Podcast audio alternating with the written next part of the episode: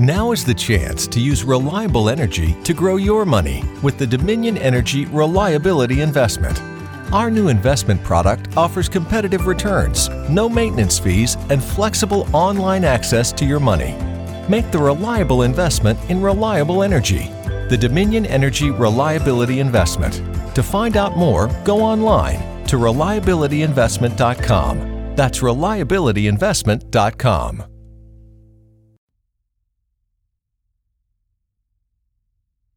लीजिए सुनिए, देवकीनंदन खत्री के लिखे उपन्यास, चंद्रकांता के। दूसरे भाग का छठवां बयान, मेरी यानी समीर गोस्वामी की आवाज़ में। तेज सिंह चंद्रकांता और चपला का पता लगाने के लिए कुंवर बीरेंद्र सिंह से विदा हो, फौज की छावनी के बाहर आए और सोचने लगे कि अब किधर जाएँ, कहाँ ढूंढें। दुश्मन की फौज में देखने की तो कोई ज़रूरत नहीं, क्योंकि वहाँ चंद्रकांता को कभी नहीं रखा होगा। इससे चुनार ही चलना ठीक है। ये सोचकर चुनार ही की तरफ़ रवाना हुए और दूसरे दिन सवेरे वहाँ पहुँचे। सूरत बदलकर इधर उधर घूमने लगे। जगह जगह पर अटकते और अपना मतलब निकालने की फ़िक्र करते थे। मगर कुछ फ़ायदा न हुआ। कुमारी की खबर कुछ भी न मालूम हुई। रात को तेज सिंह सूरत बदल किले के अंदर घुस गए और इधर उधर ढूँढने लगे। घूमते घूमते मौका पाकर वे एक काले कपड़े से अपने बदन को ढांक, कमंद फेंक महल पर चढ़ गए। इस समय आधी रात जा चुकी थी। छत पर से तेज सिंह ने झाँक कर देखा तो सन्नाटा मालूम पड़ा, मगर रोशनी खूब हो रही थी। तेज सिंह नीचे उतरे और एक दालान में खड़े होकर देखने लगे। सामने एक बड़ा कमरा था, जो कि बहुत खूबसूरती के साथ बेशकीमती असबाबों और तस्वीरों से सजा हुआ था। रोशनी ज़्यादा न थी, सिर्फ़ दो शमादान जल रहे थे। बीच में ऊँची मसनत पर एक औरत सो रही थी।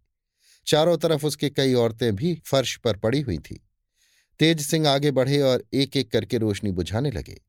यहाँ तक कि उस कमरे में सिर्फ़ एक रोशनी रह गई और सब बुझ गई। अब तेज सिंह उस कमरे की तरफ़ बढ़े। दरवाजे पर खड़े होकर देखा तो पास से वो सूरत बखूबी दिखाई देने लगी, जिसको दूर से देखा था। तमाम बदन शबनमी से ढका हुआ, मगर खूबसूरत चेहरा खुला था।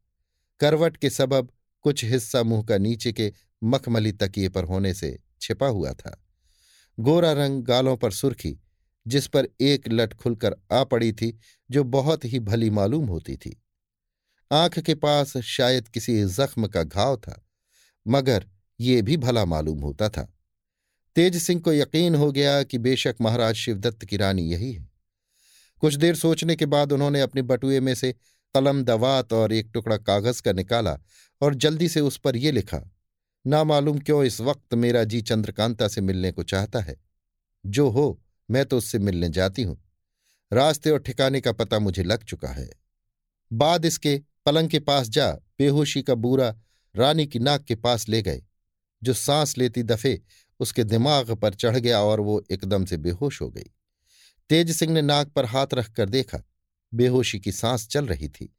झट रानी को तो कपड़े में बांधा और पुर्जा जो लिखा था वो तकिए के नीचे रख वहाँ से उसी कमंद के ज़रिए से बाहर हुए और गंगा किनारे वाली खिड़की, जो भीतर से बंद थी, खोलकर तेज़ी के साथ पहाड़ी की तरफ़ निकल गए बहुत दूर जा एक दर्रे में रानी को और ज़्यादा बेहोश करके रख दिया और फिर लौटकर किले के दरवाजे पर आ, एक तरफ़ किनारे छिपकर बैठ गए।